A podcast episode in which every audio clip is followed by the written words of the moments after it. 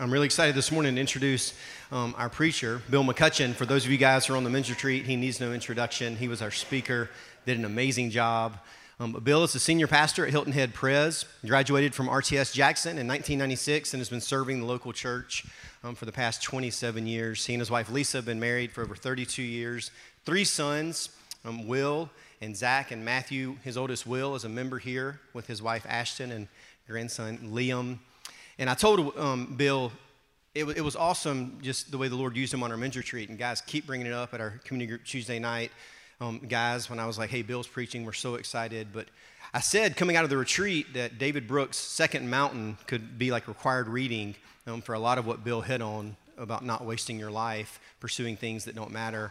And in that book, David Brooks talks about his own conversion, and he says um, Frederick Buechner, when he was only twenty-six, the novelist, had already written a few best-selling novels and was searching, is there more in life, and ended up visiting a church. And he said, to his great disappointment, he found that the preachers preached out of the shallows and not out of any depth.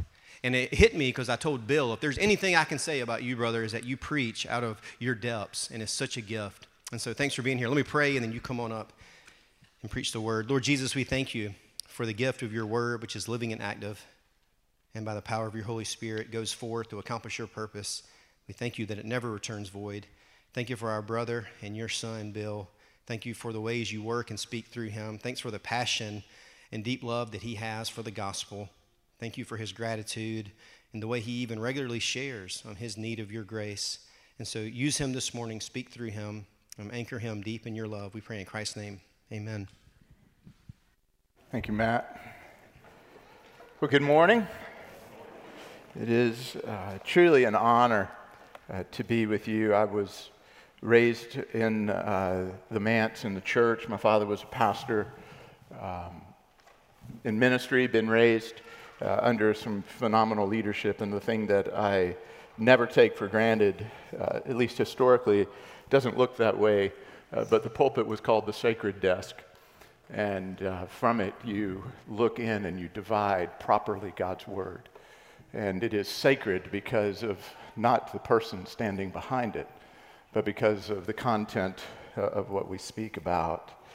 And uh, I will uh, say it is an honor, man. Never take lightly another man handing over uh, the pulpit. Uh, so thank you for that. Uh, it's good to be with you.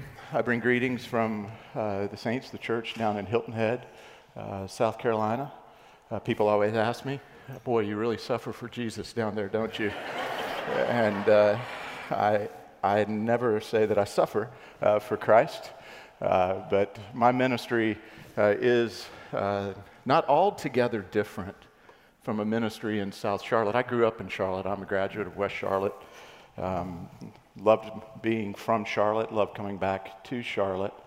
Hilton Head is a lot like uh, South Charlotte in that our ministry are to a lot of camels that have a hard time getting through the eye of a needle.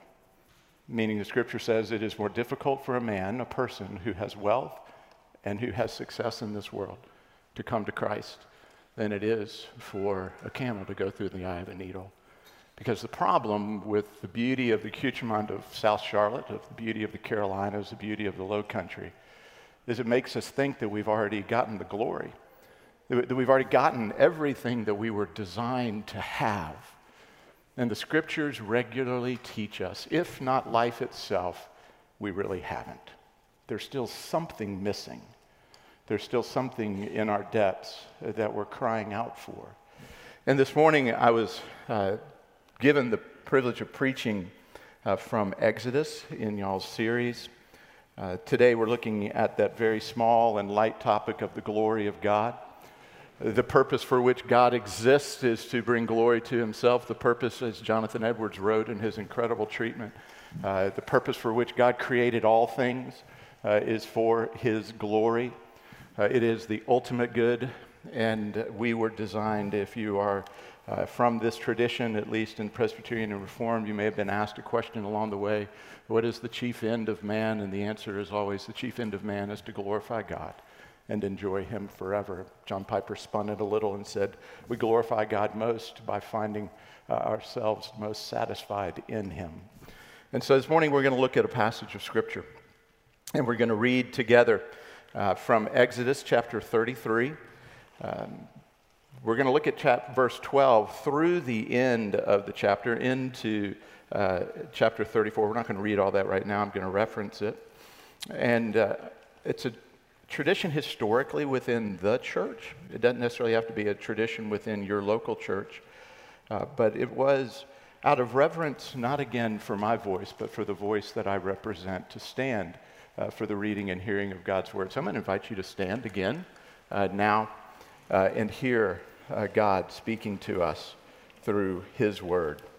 Moses said to the Lord, "See, you say to me, bring up this people, but you have not let me know whom you will send with me. You have said, I know you by name, and you have also found favor in my sight. Now therefore, if I have found favor in your sight, please show me now your ways, that I may know you in order to find favor in your sight. Consider, too, that this nation is your people." And he said, "My presence will go with you, and I will give you rest." And he said to him, "If your presence does not go with us, do not bring us up from here. For how shall it be known that I have found favor in your sight, I and your people?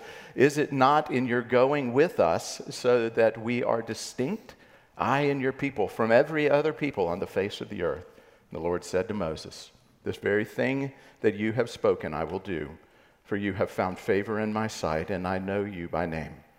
And Moses said, "Please show me your glory."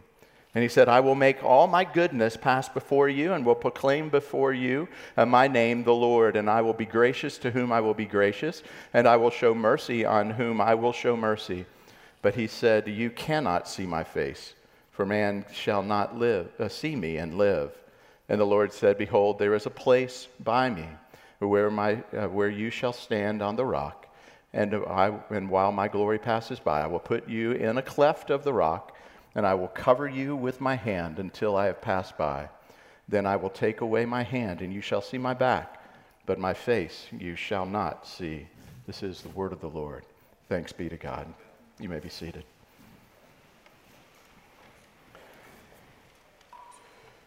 In the work that I reference, Jonathan Edwards' book, The End of, for Which God Created All Things, he writes this. He said, "All that is ever spoken of in the Scriptures as the ultimate end of God's work is included in that one phrase, the glory of God.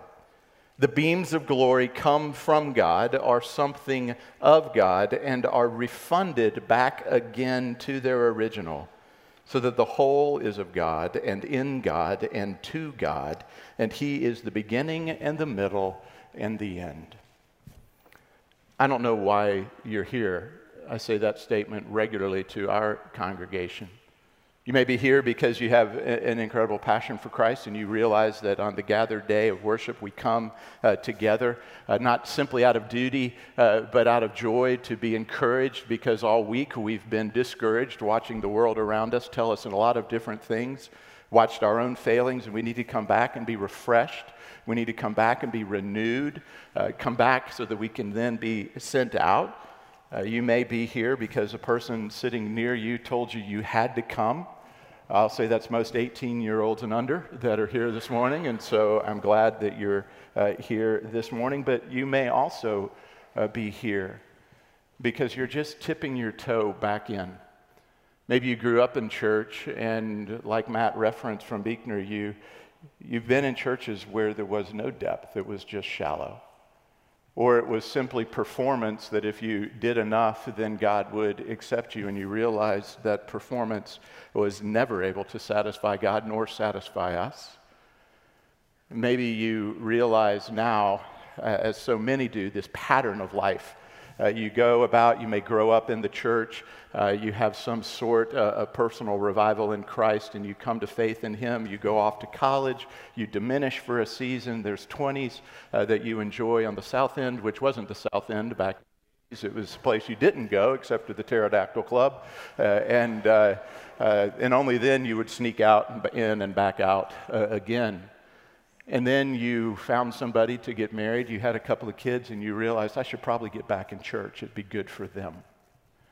And maybe that's where you are, and you're pursuing uh, life, and the promotions are coming or not coming, the money's coming, the, uh, the whole thing is built uh, around, think about uh, how we even have homes. Some of you may have your first home. What do we call uh, the first home that we buy? It's a, what kind of home? Starter home, because you're not going to be satisfied with that home. We build it into the sales pitch. It's a starter home. Thank God I'm not a starter husband. Uh, that uh, Lisa just came and was like, well, I'll start with you, and then after a while, I'll outgrow you, and we had starter kids, and then we uh, moved on. That's probably why we have three. We, you know, like, whoo, we messed up with you, let's try two. Okay, that's too much. All right, number three, there we got it. We're just too tired to care. And, uh, uh, and, and so we, we look around, and we've created within even our phraseology a dissatisfaction. They're entry-level jobs. You wouldn't want to stay in that job. Heaven forbid uh, that you have some small job when there's so many big jobs to have. Everything that I'm describing that centers around this idea and biblical concept of glory. It's saying that we were created for something that's greater than this world.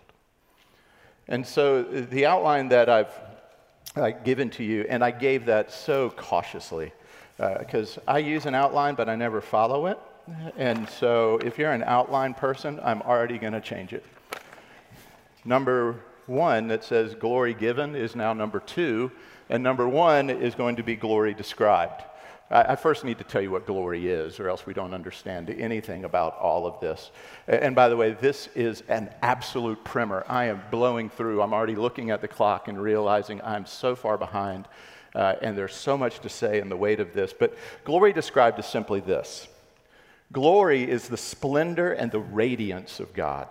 Glory is the weightiness, the, the, the, the word is kavod.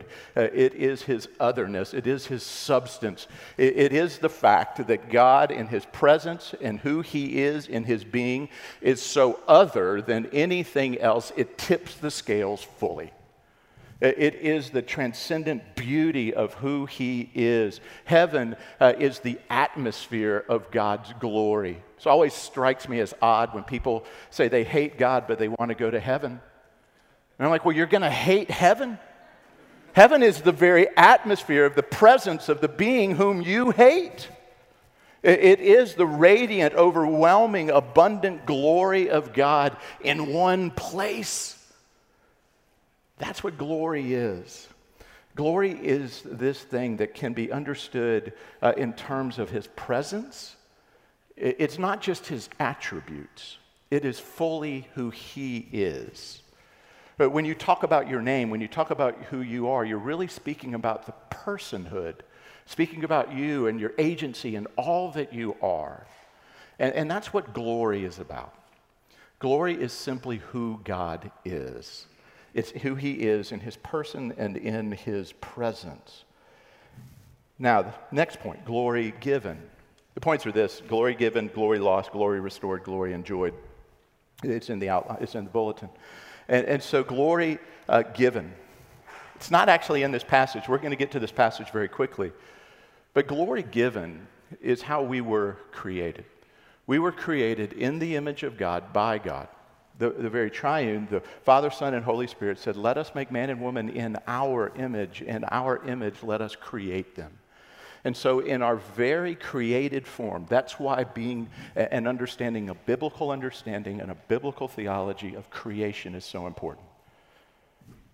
Probably not the most important words, but pretty close to them are in the beginning God created. That God in all of his glory and all of his magnificence and all of his splendor created out of nothing for no other reason than to create a space by which his glory could be seen and understood.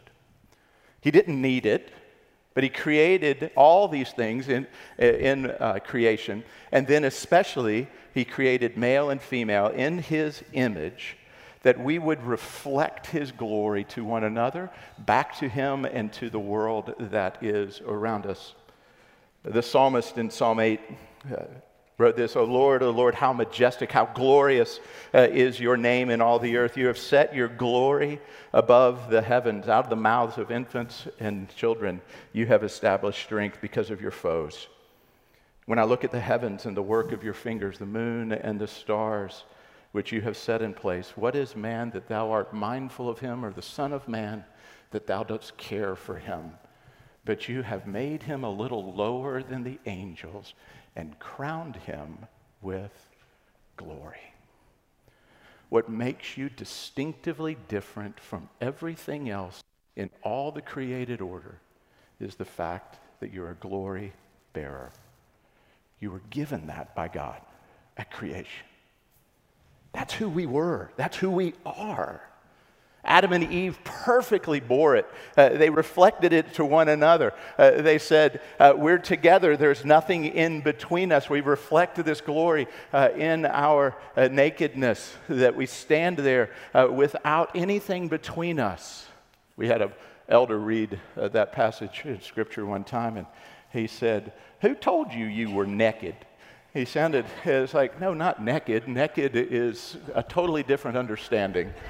Uh, Lewis Grizzard said that naked is no clothes on, naked is no clothes on, and you're up to something. And, and uh, we, we are naked before the Lord. We are naked before one another. We, there is a glory and a beauty in who we are as we were created. That's what glory was given to us. But then that glory was lost. Again, I'm having to give you some backstory to get us to Exodus thirty-three and thirty-four. Chapter three happened. Adam and Eve, they believed the lie of a talking snake. And he came and deceived them and said, "You actually are made for more glory."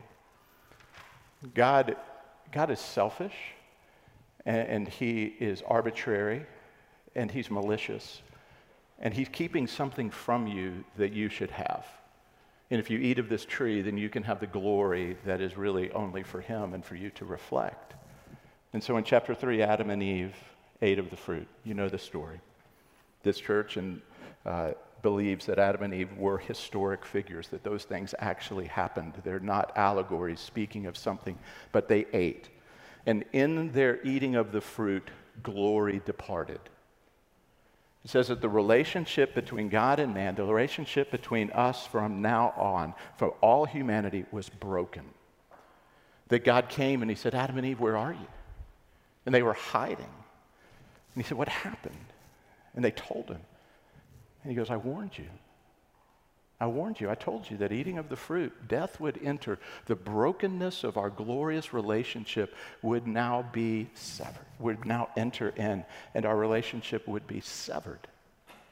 He said, I, I have to cast you out because my glory, my radiance, my perfections, my kavod, it is so much that it would destroy you if we were staying in the same place together. And so I have to cover you with some fig leaves. And by the way, we've been trying with very uh, poor results to cover our loss of glory with fig leaves ever since.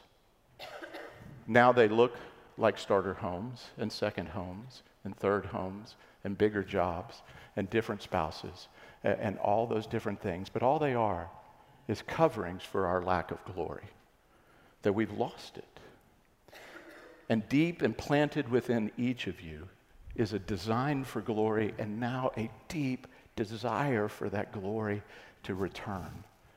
If you ever wondered what you're, what you're searching for, that's what you're searching for. C S. Lewis in The Weight of Glory, uh, a book that you should read, by the way, uh, C S. Lewis spoke in, in different ways, but he said, heaven, or this place of God's glory, is the song that we were born remembering. That sense of, there's a tune I can't get out of my head. I, I know that this world is playing a lot of tunes, but it's not that tune. It has some similar harmonies, but there's something more for which I was created. There, there's a longing, he said, that goes beyond this world. And if there's longings that we have built into each of us that this world cannot satisfy, then we therefore were designed for another world. That that other world is where these things can be satisfied. He wrote, our lifelong longing to be united with something in the universe from which we now feel cut off, to be on the inside of some door which we have always seen from the outside, is no mere neurotic fantasy, but the truest index of our real situation, the sense that in this universe we are strangers, the longing to bridge some chasm that yawns between us and our reality. If you're here this morning and you realize that there is a longing within you, that everything that you are trying to do, every fig leaf that you have created, everything that you have tried is not satisfying, there's hope. I love the name of this church. Uh, in, in a city that has lost hope, in a world that's lost hope, to say, I'm going to go every week to a place called Hope and go, there is a longing, and this longing, if I'm hungry for food, I go and eat. If I long for pleasure, I can go and do something fun. If there's a longing for something that is transcendent, we have to believe that there's a place for it. And this was lost in the story of Israel. Here it says that it was lost, and this is back, I'm, I'm sure that you guys have already preached through it. Uh, this relationship with God, His very glorious presence, they had. They were with God. They were walking with God. Uh, they had been brought out of Egypt, and they were going through. And, and very quickly, the people said, they believed the same lie that the talking serpent Satan gave to Adam and Eve, their forefather and mother. Because somewhere along the line, they came to Aaron, and they said, Moses is up on that mountain, and we don't know if he's ever coming back.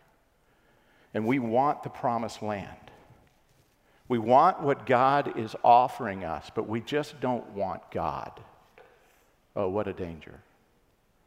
We want the promised land. We want all the promises and the blessings of God. We just want, don't want God. So Aaron, we need you to make us an idol, one that we're familiar with, one that, that reminds us uh, of our previous home, which, by the way, was a home of slavery and bondage. Isn't it fascinating? Uh, I'm, I'm going a little ahead of myself maybe. When we do come to Christ, that we find a, a way to step back in and go, well, maybe it'd be like the leper who God, uh, who Christ uh, heals, and he said, but Jesus, I'd love to just have one of those blemishes left. Heal most of my leprosy, but every now and then I'd like to just be reminded. Every now and then I'd like to step back into the loss. That's what the people here did. They didn't trust God. They sinned against him. They made the idol.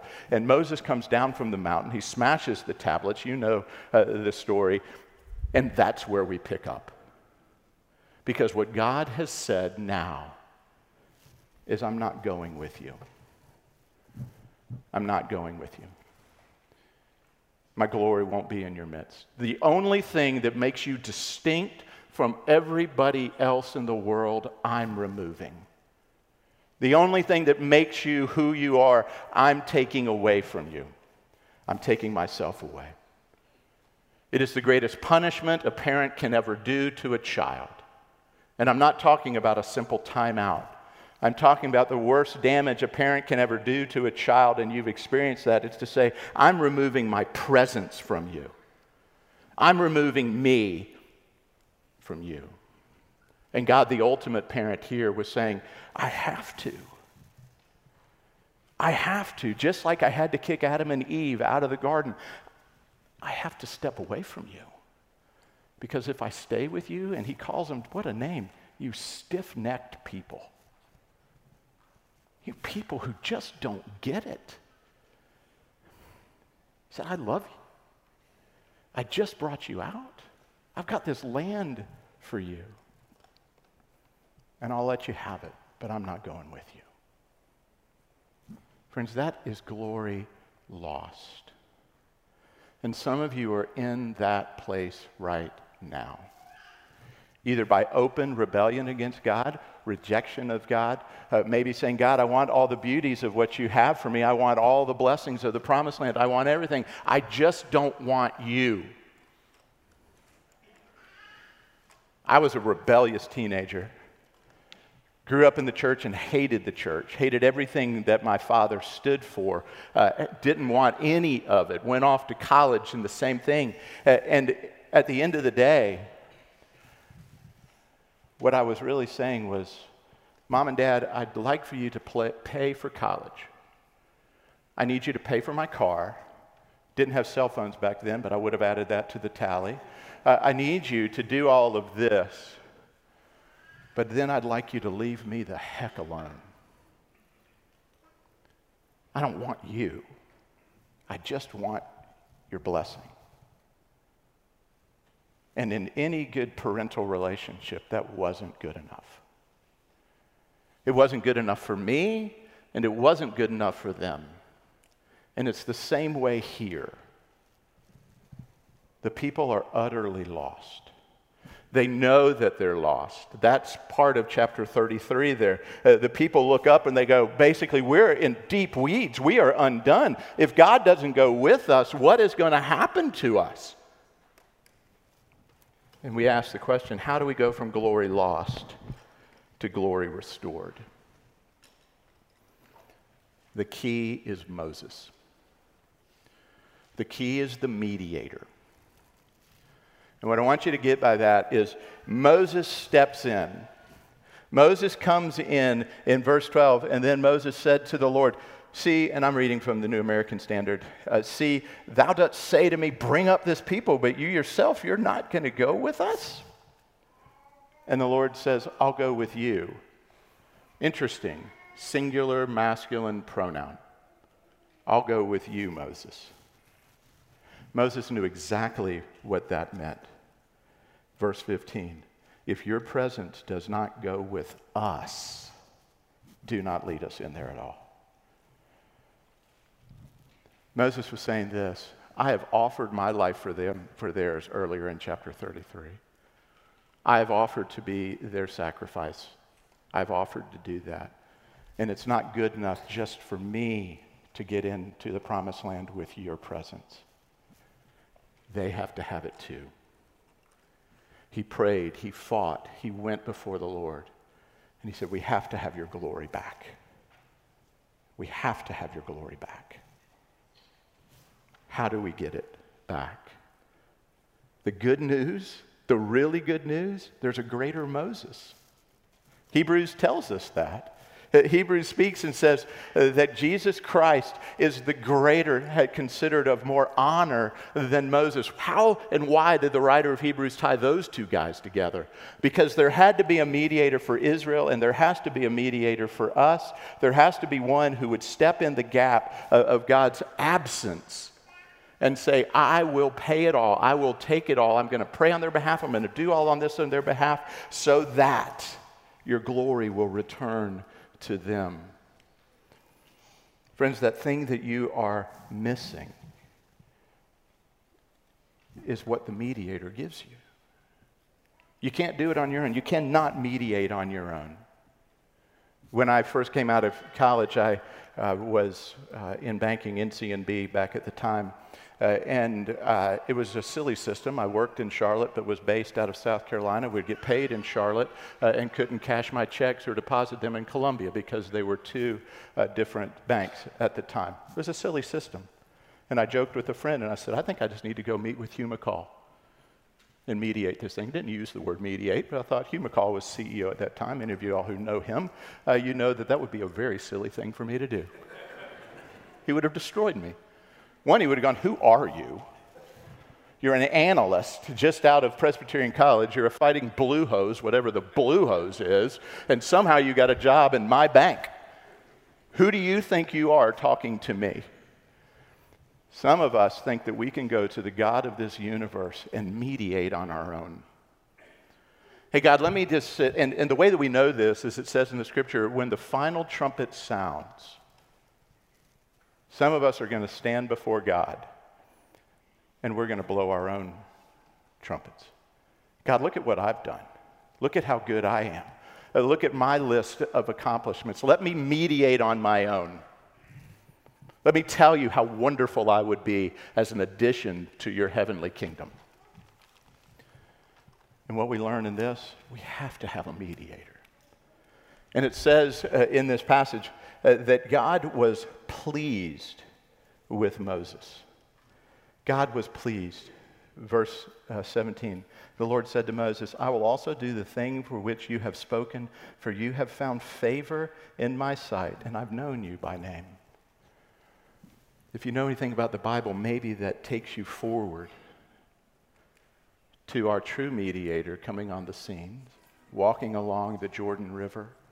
And John the Baptist said, behold, the Lamb of God who takes away the sins of the world. And a voice from heaven comes down and says, this is my Son in whom I'm pleased. My pleasure in the mediator is your only hope, not my pleasure in you. So my friends, you better make sure who your mediator is. It can't be you. It's not your parents. It's not your grandmama who played the organ at church and therefore you're going to skate in uh, on her mediation. It's not when you had Jesus bumps at Young Life at fourteen and have lived the rest of your life without any vestige uh, of Christ at all. Those are the worst funerals, by the way, to ever do. Bill, would you do the funeral of my beloved father? He was seventy-five. Tell me about his relationship with Jesus. Oh, I don't think I remember him ever going to church, and he was a very hard man, but when he was thirteen, he walked the aisle. What are you mediating? Who's your mediator? The glory is restored through the work of the mediator, Christ. And the beauty is this. God says, I'm going to go with you. I'm going to be with you. In the couple of minutes we have left, I wanted to tell you how you can enjoy that glory. So it's glory and joy. Moses wanted to see, and gosh, again, Matt, I'm sorry, this is such a, a poignant piece of the passage, and we're just going to sort of blow by it, because Moses goes, hey, God, now that I know that we're back together, and I know you're going to be with us, I'd like to see your glory. And God, you have to imagine there was a, a cosmic chuckle. Like, ha, ha, ha, silly little boy. You don't know what you're asking. I would destroy you if my presence, my glory went before you. But here's what I'll do. I'll let my goodness, my divine attribute of my loveliness and my kindness, I'll let that go before you. It says he went up on Sinai and he put him in a cleft of, interesting, by again in the Hebrew, in the cleft of the rock. Covered him by hand. God walked before him, uh, speaking basically about the greatness of who he is, uh, saying, this is who I am. He took his hand away, uh, and Moses caught a glimpse uh, of the radiance uh, of his trains. It's not, people say his backside. It's not the rudeness of his backside. Uh, it was, think about uh, the coronation of what you just saw uh, in Buckingham Palace, in all of the robes. That pales in comparison to the cosmic robes of the glory and the presence of God. And he got to see it. He got to see it. And then, interestingly enough, Moses wanted to see God. God said, you don't need to see me, you need to know me. Because right there in chapter thirty-four, God preached a sermon. Look at these words. Real quickly. I think it's verse five, guys. The Lord descended in the cloud, stood with him there, proclaimed the name of the Lord. The Lord proclaimed his own name. The Lord passed before him, proclaimed, the Lord, the Lord, God merciful and gracious, slow to anger, abounding in steadfast love and faithfulness, keeping steadfast love for thousands, forgiving iniquity and transgression of sin, but who will be by no means clear the guilty, visiting the iniquity of the fathers on the children and the children's children to the third and the fourth generation. And Moses quickly bowed his head towards the earth, and he worshiped. We say all the time, I just want to see God. No, you don't. You need to know God. Jesus has said this, I am the perfect. When the disciples came in John fourteen and said, we want to see God the Father. Jesus said, you don't need to see the Father. If you see me, you have the Father. And so what we need more than anything else is to know who God is. To know him, to know his compassion, his grace, his, his slow to angerness, his loving faithfulness, his forgivingness, uh, his justice. We need to see all of that. Guys, again, if you have time, flip over to First Kings nineteen and Elijah. When Elijah goes to Sinai, it says in the Hebrew, the Lord took him to the cleft of the rock. same cleft, same mountain that he went to. And God said, you want to see me, but I'm not in the thunder, I'm not in the earthquake, I'm not in all of that. And he whispered a sermon to him. He spoke in a still, quiet voice. He said, what you really need is just to know me. So friends, here's, here's my call to action for you tonight, today. Do you know him? Do you know him? A couple of parting gifts. Here's how you can enjoy his glory and know him. First is to believe, and the second is to behold. We said this, men, on the men's retreat. If you want to grow in your intimate relationship with Christ, there is a belief and a beholding. Believe who he is. Believe in the mediator. By faith, believe that Christ is the one who can do this for you and restore your relationship. Believe those things. Engage your mind. But engage the other side of your mind as well, the side that is of beauty. Consider Jesus. Remember what John the Baptist said. Behold the Lamb of God. Just sit and look at him. Come down to Hilton Head anytime and stand on our beaches and, and, and look in the marshes. See the beauty of a radiant sunrise and a sunset, and just behold the beauty of who God is. Kurt Thompson, the wonderful writer, said, put yourself in the path of oncoming beauty and allow it to shape you. Behold him in that. And then the last thing I'll say is this. See the beauty and glory in one another. That's why churches exist. There's something about being in relationship with somebody else that I learn more about the beauty of my Savior through my relationship with my wife and my relationship with my sons and my relationship with my friends and others. They turn the prism, and the beauty of the radiant glory of God is refracted differently. And then when you have somebody who's struggling with something, here's what you need to do. Call out the glory that's inside of them. Say, you can't see this, but I can. I can see the beauty of God working in your life. I can see his radiant glory right in the middle of your broken marriage that you don't think can make it, but I see that it can, because God can be glorified in it. In the rebellion of your children, uh, in the frustration of your of growing in a home where your parents fight all the time or one is left, speak beauty. Call it out. One of the cultural uh, distinctives of our staff that we use all the time is this. We want to see and celebrate the Jesus in each other. And what that means is, I want to see your glory. Friends, Christ has offered you his presence. The question is, do you want just his blessing, or do you want everything that goes with having him? Let's pray. Father, thank you for your word. Thank you for the beauty of who you are. Thank you that your glory has been given to us in Christ. For we need two things more than anything else. We need to know about you, and we need a path to access you. And you've given us both of those in Christ. Would he be glorified in our lives today? Amen.